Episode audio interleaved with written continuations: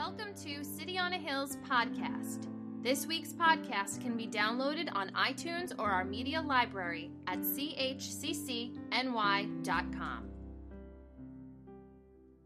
And Father, we thank you that your word assures us that the day is coming when every knee will bow and every tongue will confess that Jesus is Lord to your glory.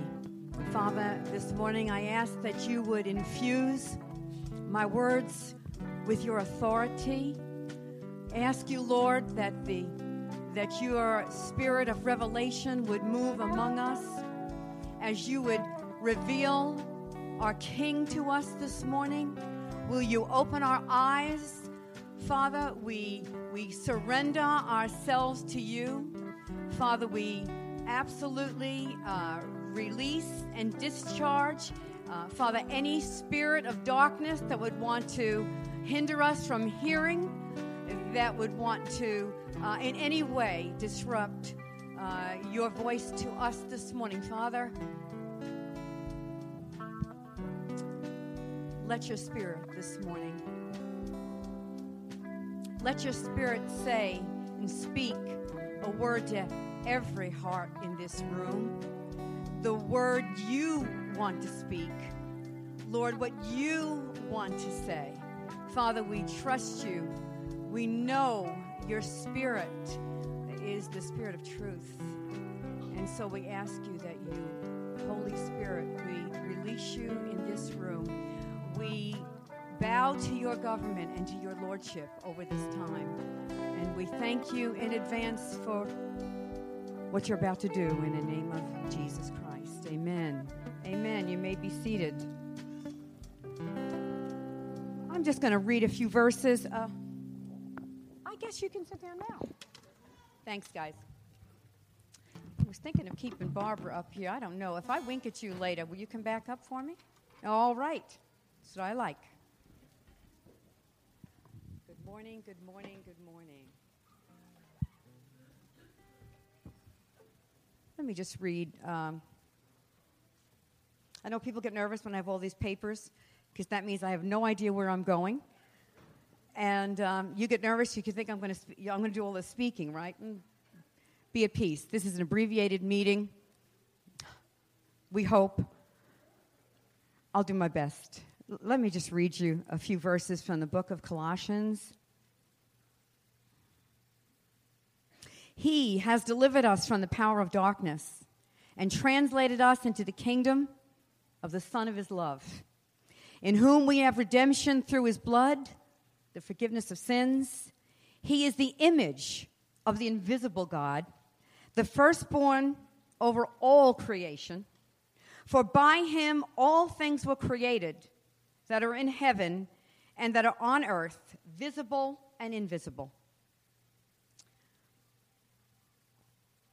Whether thrones or dominions or principalities or powers. All things were created through him and for him. Would you say that with me? For him. All things were created through him and for him. And he is before all things, and in him all things consist. And he is the head of the body the church who is the beginning, the firstborn from the dead, that in all things he may have preeminence. And of course, we're talking about the Lord Jesus Christ in those verses. Well, I know in the day we're living, and um, you know, we live in a, in a day where there's a lot of good discussion about. Uh, you know, different religions and where people fall on the scale and the authority of the scriptures.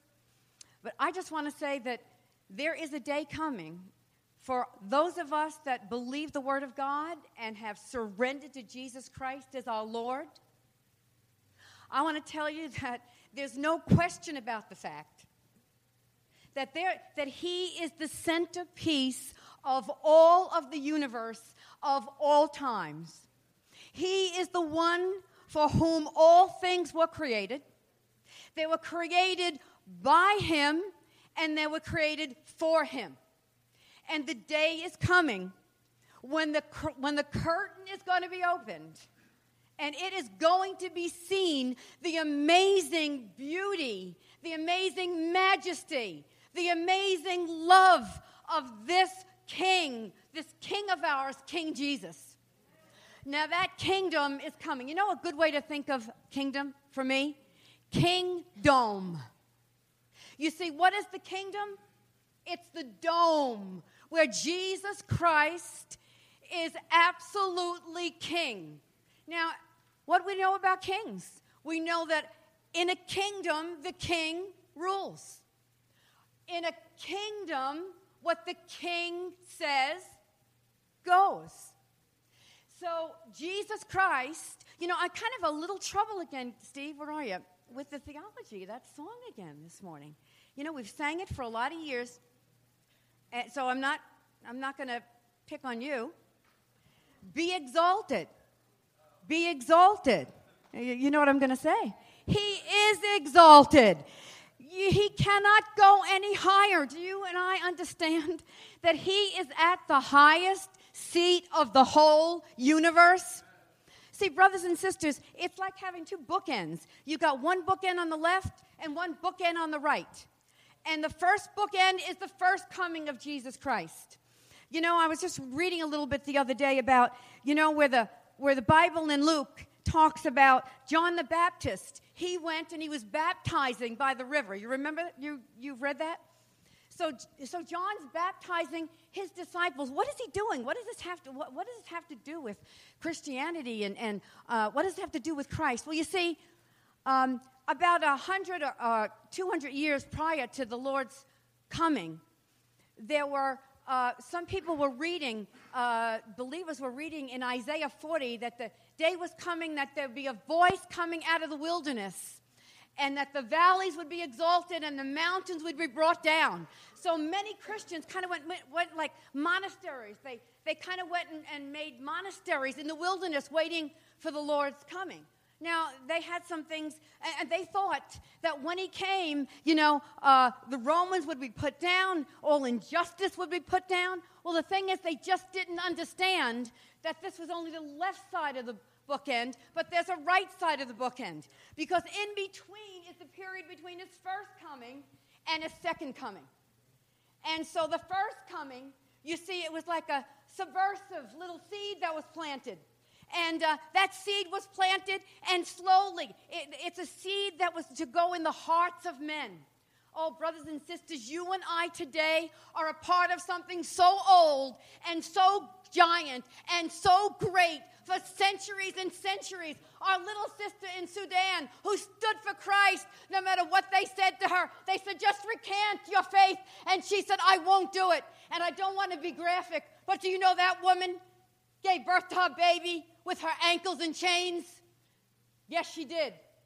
I want to tell you, we have a phenomenal family.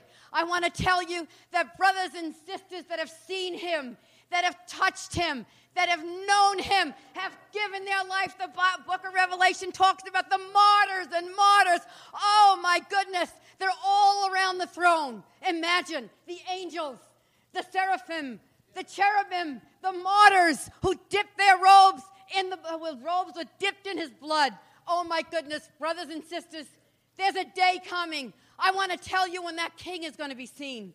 That king is going to be seen. There won't be any more uh, discussion on CNN. Do you hear me? There won't be any more discussion on MSNBC or Fox or anybody because everybody will see him and he will be known.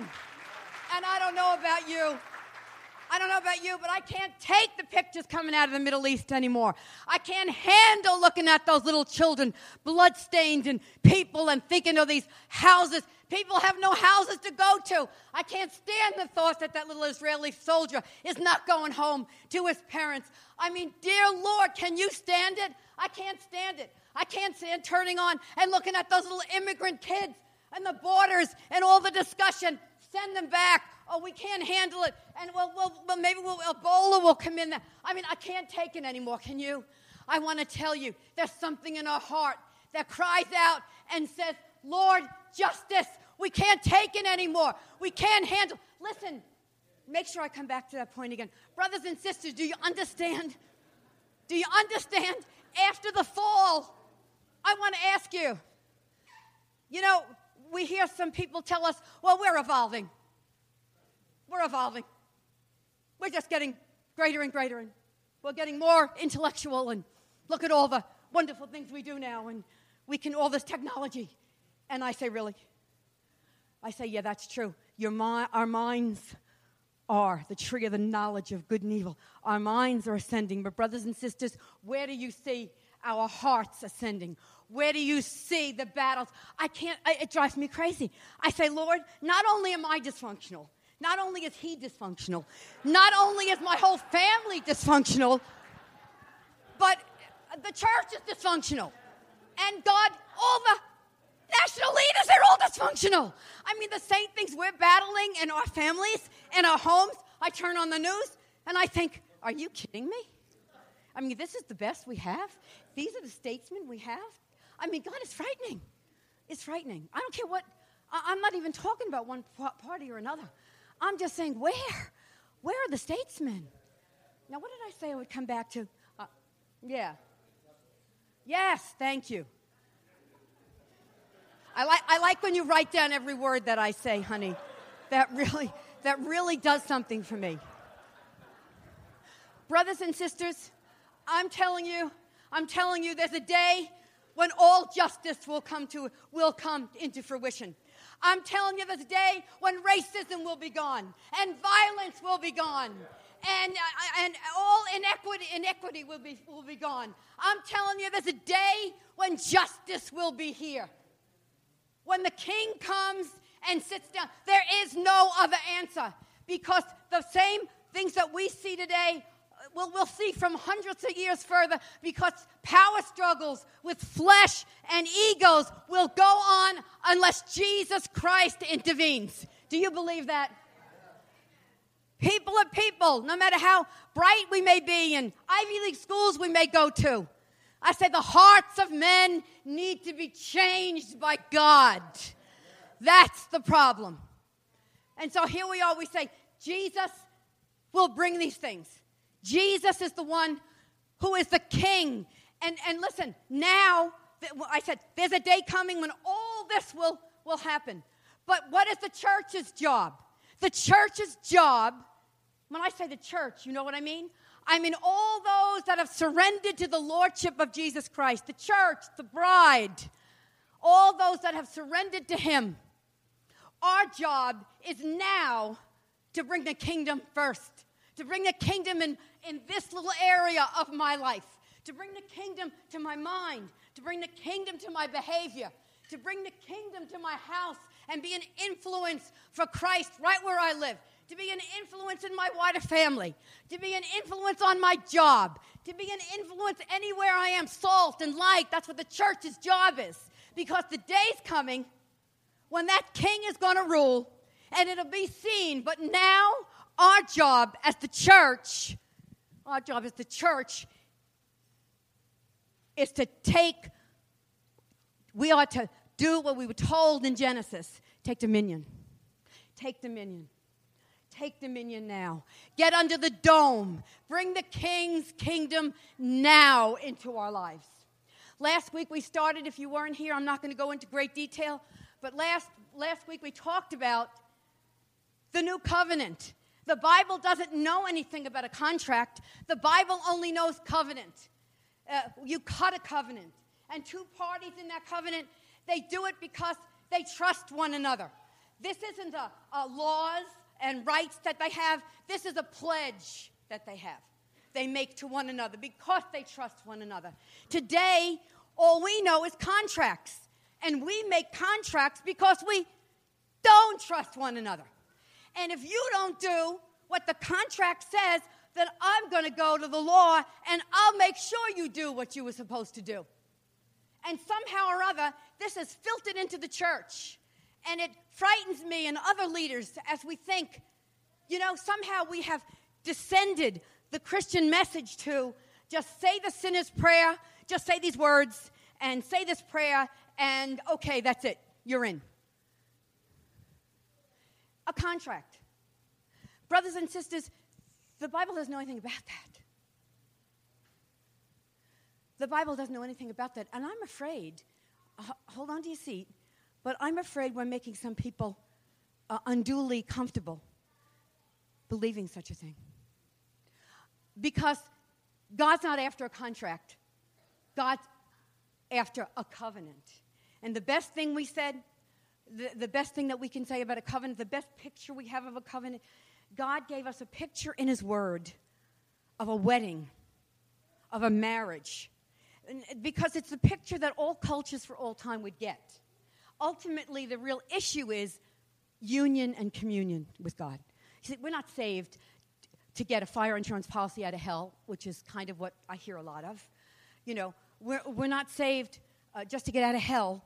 I mean, we have so minimized the good news to such a ridiculous thing that uh, we have made it. Listen, I, what I said last week is, or I said it Wednesday night, I'm not sure. Ephesians says that it surpasses knowledge. If you can just understand the new covenant, just understand, understand God and understand it all, then it's not God. It's not God. Because you need the power of the Holy Spirit to allow you to get it. You can't just use a fa- fallen, finite mind. Okay, now, now I get this and I get that. Can I tell you something? We act like Jesus is some sort of theology professor who's more interested in you getting the answers right than he's more interested in, in, in theology than he is in people. I'll tell you, we're going to be really surprised at who's going to be there.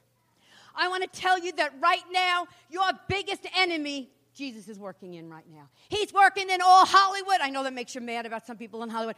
He's working in uh, he's working in the White House and the Congress. I want to tell you there's nobody too low. Every drug addict, every there isn't a person right now that God is not wooing. Wooing, not a person. He doesn't see all these crazy uh, all these factions that we've made. And when Jesus comes, every wall is going to be taken down. The wall between Gentile and Jew, the Bible says, well, that's really everybody, because if you're not a Jew, you're a Gentile no matter what you are. So every wall between men and women and Gentile and Jew, it doesn't matter. Every single wall is going to come down in Jesus. Jesus is so amazing. If we could have eyes by the Holy Spirit to see him. You know, it, it hit me one day. Uh, we talk about, we've talked about surrender. We talked about it a little bit last week, and I want to just talk very, just mention this. Do we understand that there are many scriptures that talk about Father and Son? But there's a lot of scriptures that talk about God and Christ. You see, there are times when you read the scriptures, he's relating to the Father as a son. And there are times when he's relating as the Christ to God. You know what that means? It means incredible that the God of this universe, that all things were made by and for, submitted himself to God just the way he expects you and I to. Does that blow you away? He surrendered all that he was to obey the Father. Everything Jesus did, he was listening for his Father. At any time, he could have stepped out and done his own thing, but he was the Christ. He came for you and for me. And so, in that position, we think, wow, God's asked me to surrender to him and trust him and obey him. Well, that's exactly what he did. That's exactly what Jesus Christ did for you and for me. Brothers and sisters, if we could see there's a wedding all through, there's a marriage all through the Bible. It is the, it is the pinnacle of the, of the Word of God. The Bible starts with a, Bible, with a marriage, Adam and Eve in Genesis, right?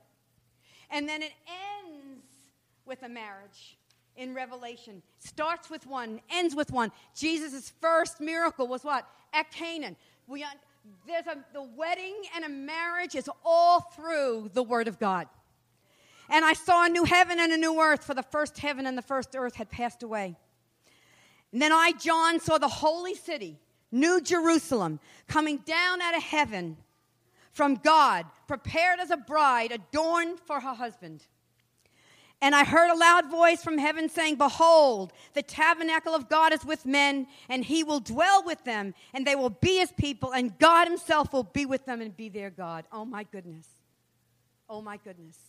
A marriage, the whole Bible ends in a marriage.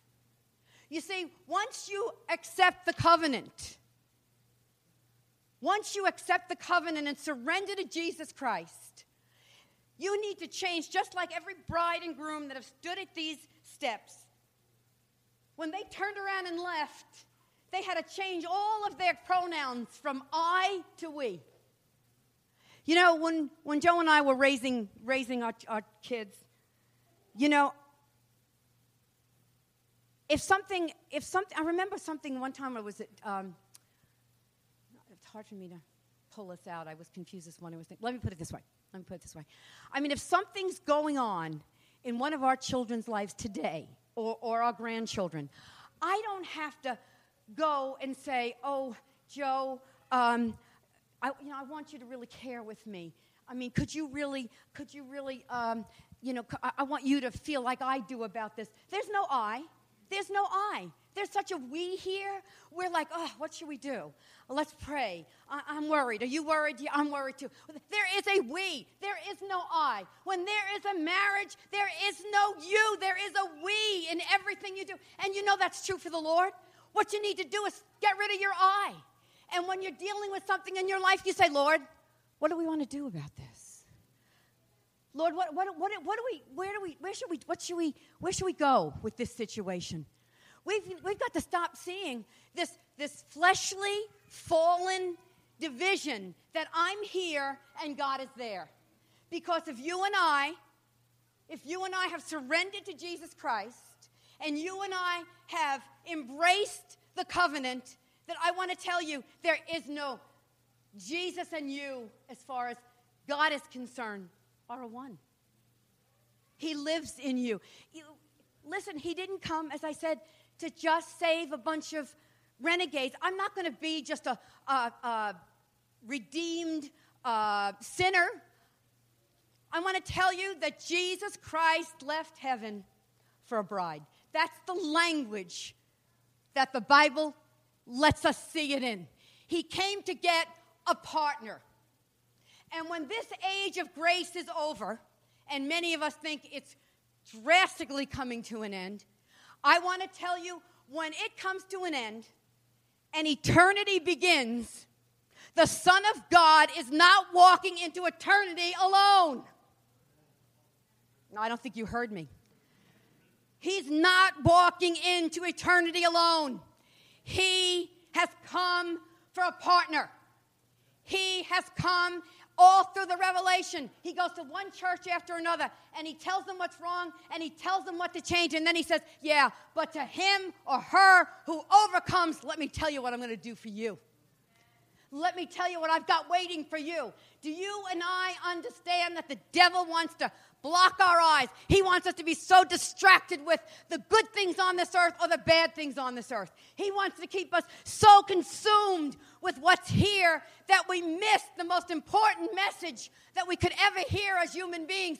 Jesus Christ has come to, to get a bride to sit with him on the throne. And the Bible says, and the bride has made herself ready. This is the period of time since Jesus went back to the Father that the bride is to make herself ready. I mean, what would it be like? I love it when we do a wedding and we stand here and the bride the groom is at my left and the bride is coming down that aisle and it's hard for me not to I try to do it really discreetly, but I probably don't. I'm just like, I just love to look at the groom's face. I love to look at the groom's face as he watches her. As he watches her. Now, what do you think it would be like if I'm the bride? Give me your phone, Jen. I'm pretending this is the phone. I'm the bride. Dun, dun, dun, dun, dun, dun, dun, dun, dun. I mean, seriously?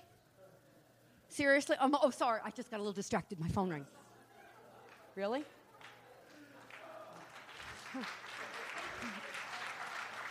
if I were the groom, I'd be like, that way. And she's all in her jeans and chewing gum. Cool. Do you think this is what Jesus Christ, the, the King of the universe, wants to bring home to dad? I don't think so. Dad's to be like, really? the Lord told me a long time ago I don't want to marry a 10 year old. I want to marry a partner. I want to marry a partner. I want to marry somebody who can feel, who's been through things that I've been through, who understands me, who can share with me.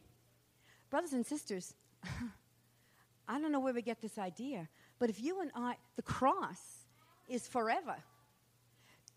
The real picture of Jesus Christ. Forget everything else. Forget everything else. Other pictures that the devil wants us to have. This is a real picture of Jesus Christ. God on the cross,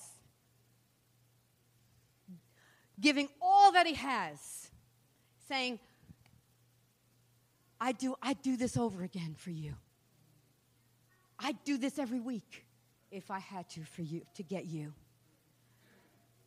we have taken out the love story and made it a legal transaction when it's a covenant. When it's a covenant of love. Jesus Christ loves people and you in particular. And He knows you. And He's drawing you.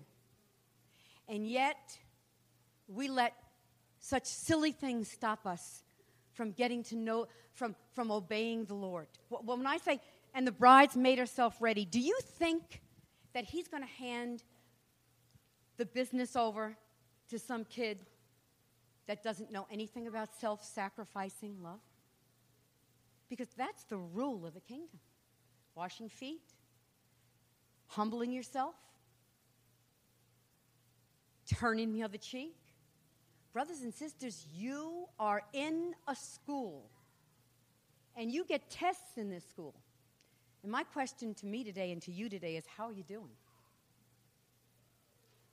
The biggest, the biggest horror is that we don't even know we're in school. And the great regret that people will have that they you gain the whole world. What will it profit a man or woman if you gain the whole world and lose your soul. This is the gospel. This is the gospel. You know, sometimes I think, oh, you know, I, I'm going to get up there and I'm going to. Hmm. I've got to tell the gospel as I see it. And listen to this from Genesis to the Revelation. In Genesis, heaven, we see heaven and earth created. In Revelation, we see a new heaven and a new earth. In Genesis, we see paradise lost. In Revelation, we see paradise regained. In, in Genesis, we see Satan enter. In Revelation, we see him cast out forever. In, in heaven, in Genesis, we see the earth cursed. In Revelation, we see no more curse. The curse is over. In Genesis, we see Adam and Eve. In, in Revelation, we see a redeemed people.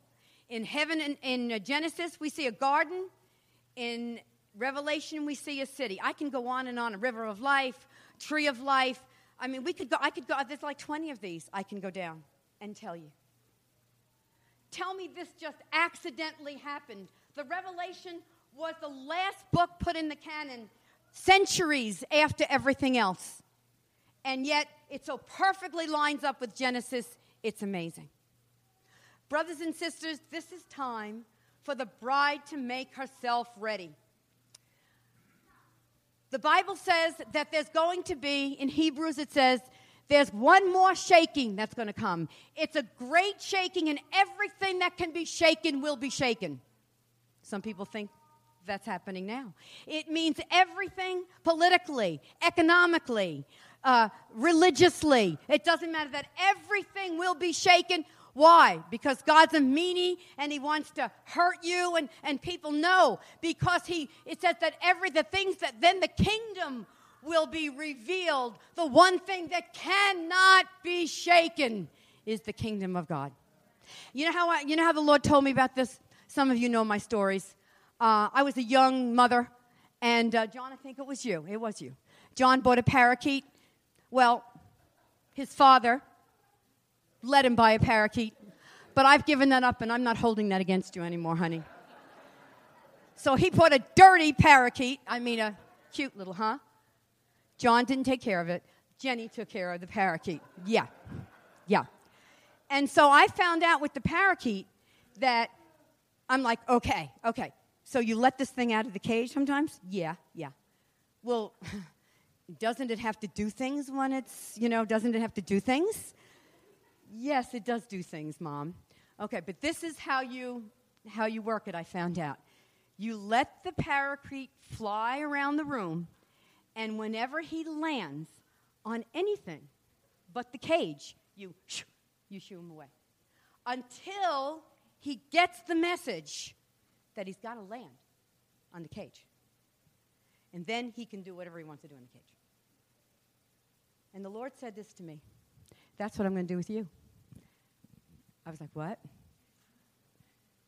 That's what I'm going to do with you. Everything you put your rest in, everything you land your life on, I'm going to shoo you away. He kept his word. When you try to find all your satisfaction out of a person, when you try to find all your, your um, security out of one particular thing, all of your self worth out of something, all of your uh, self esteem out of something, God says, I will shoo you away because that can be shaken. The only thing that cannot be shaken is me and my kingdom. Doesn't Jesus say, build your house on a rock? And when the storm comes, because it will come, your house will stand. Okay, quickly, Linda, let's start moving into close up here.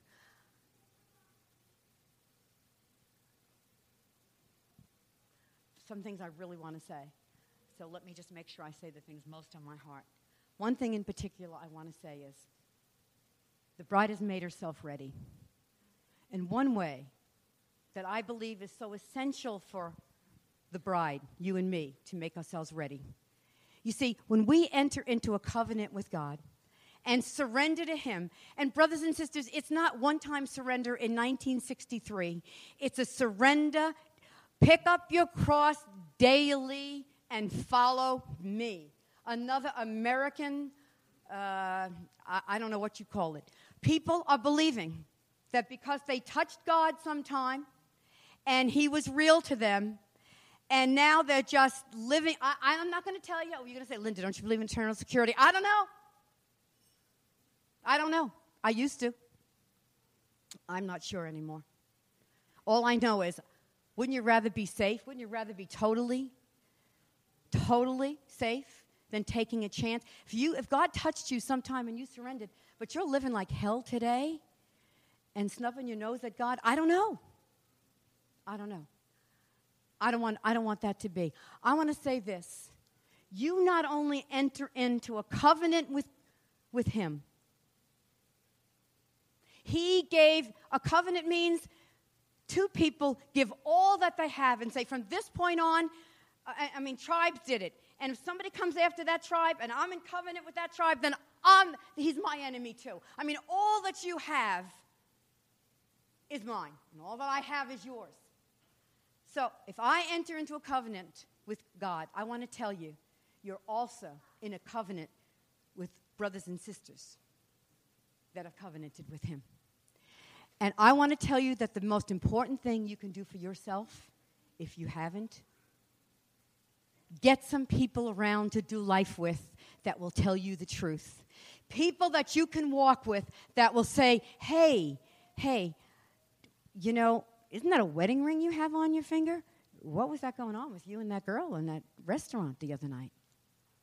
Mm-hmm. I want people in my life that are going to help me keep my covenant, and I want to help them keep their covenant. The bride has made herself ready. She's not a one person bride. This isn't polygamy. This is a one, this is a many membered bride. I want to make sure I say that. Lord, bring back to my mind what else I wanted to make sure I underlined.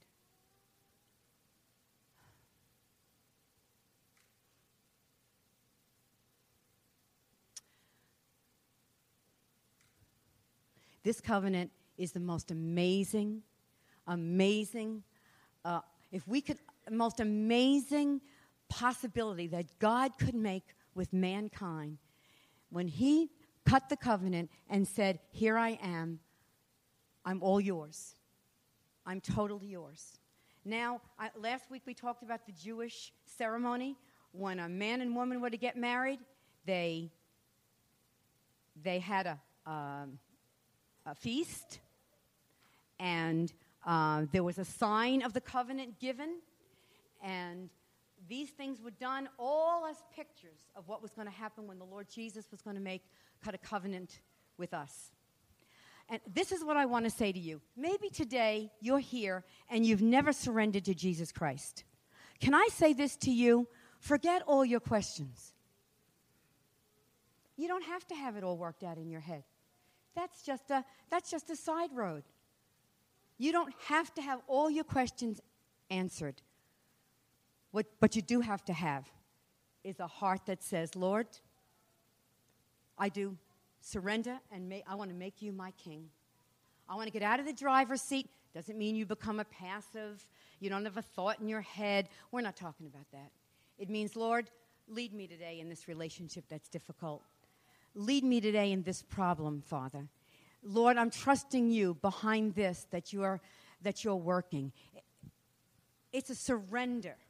Brothers and sisters, I don't know how long I'm going to ask for the table to look like this, but probably a while. This is a this is a picture of a wedding because this is the covenant feast that's telling us there's the real feast coming when the king does come and we really finish our vows and we, and we consummate the marriage. But until then, this feast is a picture of it. And the sign of the covenant is water baptism.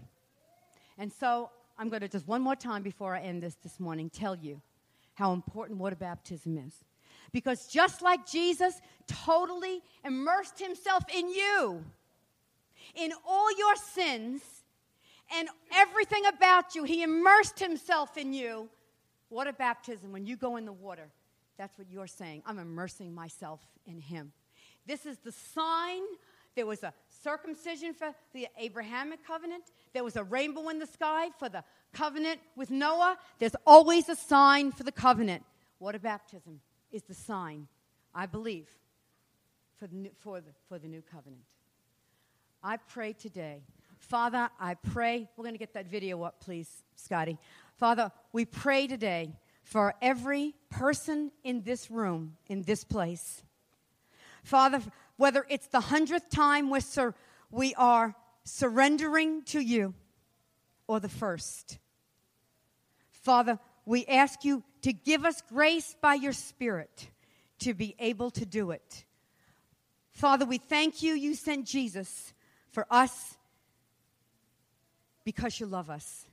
Father, I loose the knowledge of your love to every man, woman, and child in this room. Father, we await with great expectation that wedding that's soon to come. Father, we want to be part of that bride that's making herself ready. Let's take a look at this, this video.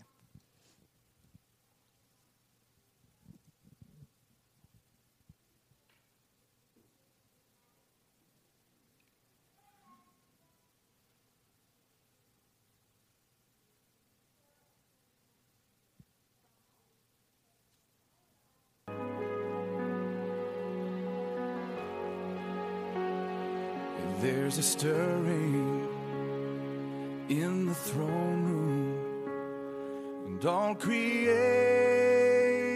holds its breath, waiting now to see the bridegroom, wondering how the bride will dress, and she wears white.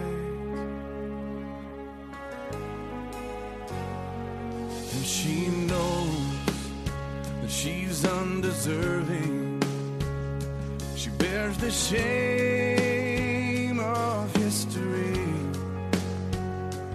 But this worn and weary maiden is not the bride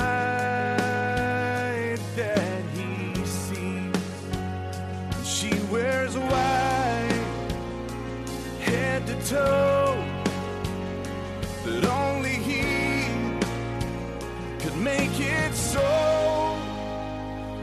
someone dries your tears, when someone wins your heart and says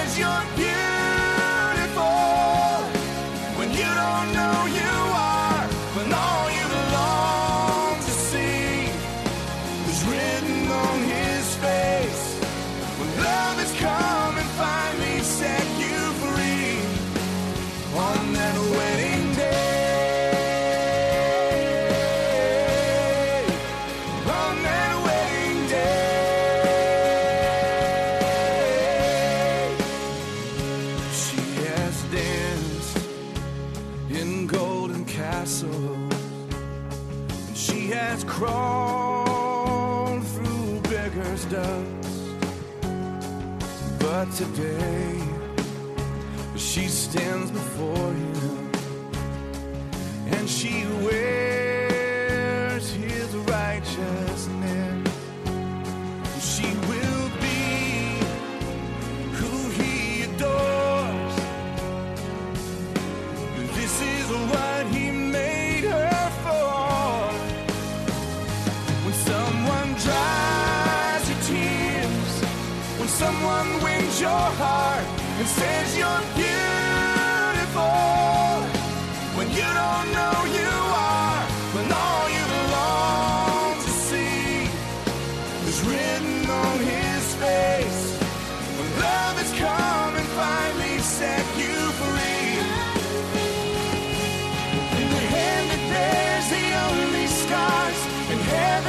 face.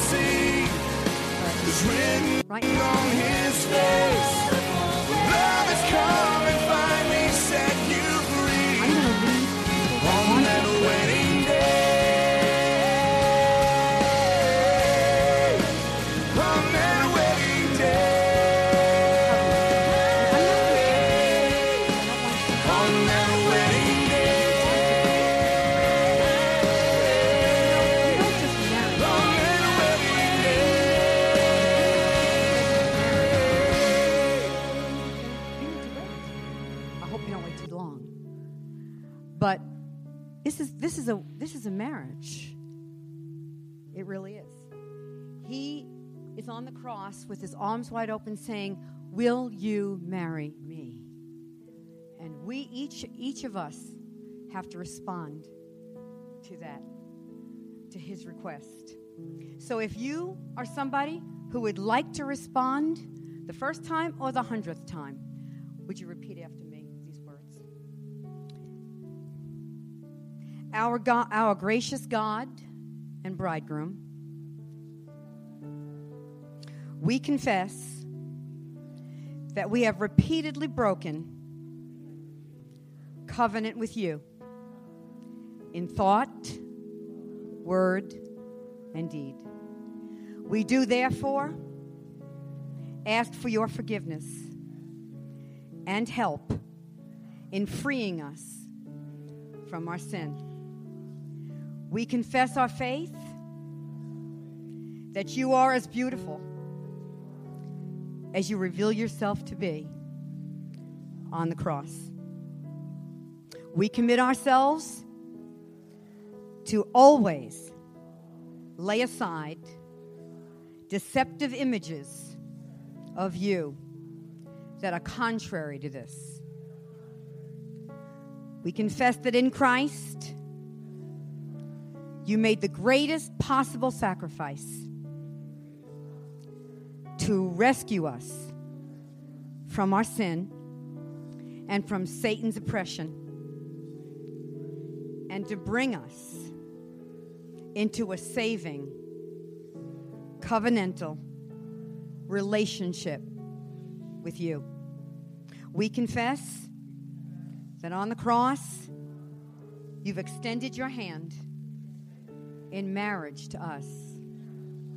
And by your empowering grace and indwelling spirit, we respond by declaring we do.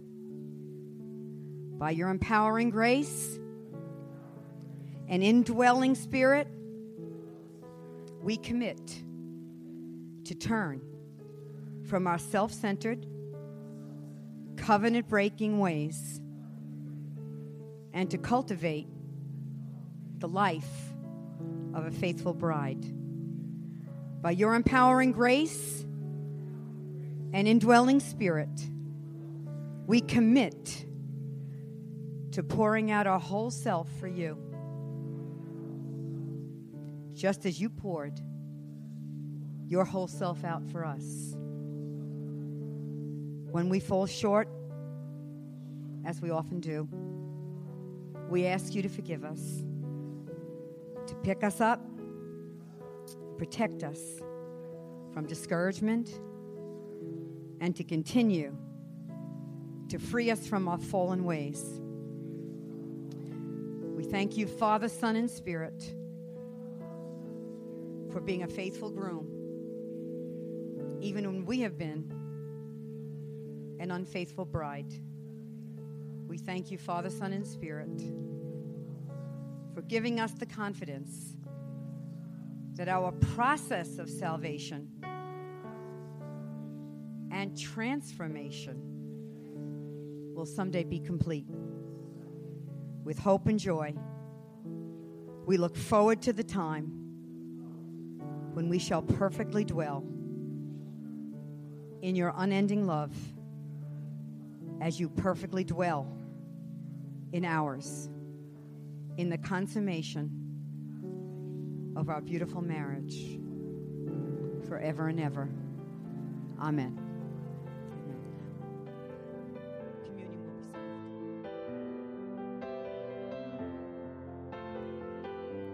Thanks for listening to City on a Hill's podcast. For more resources, visit us at chccny.com.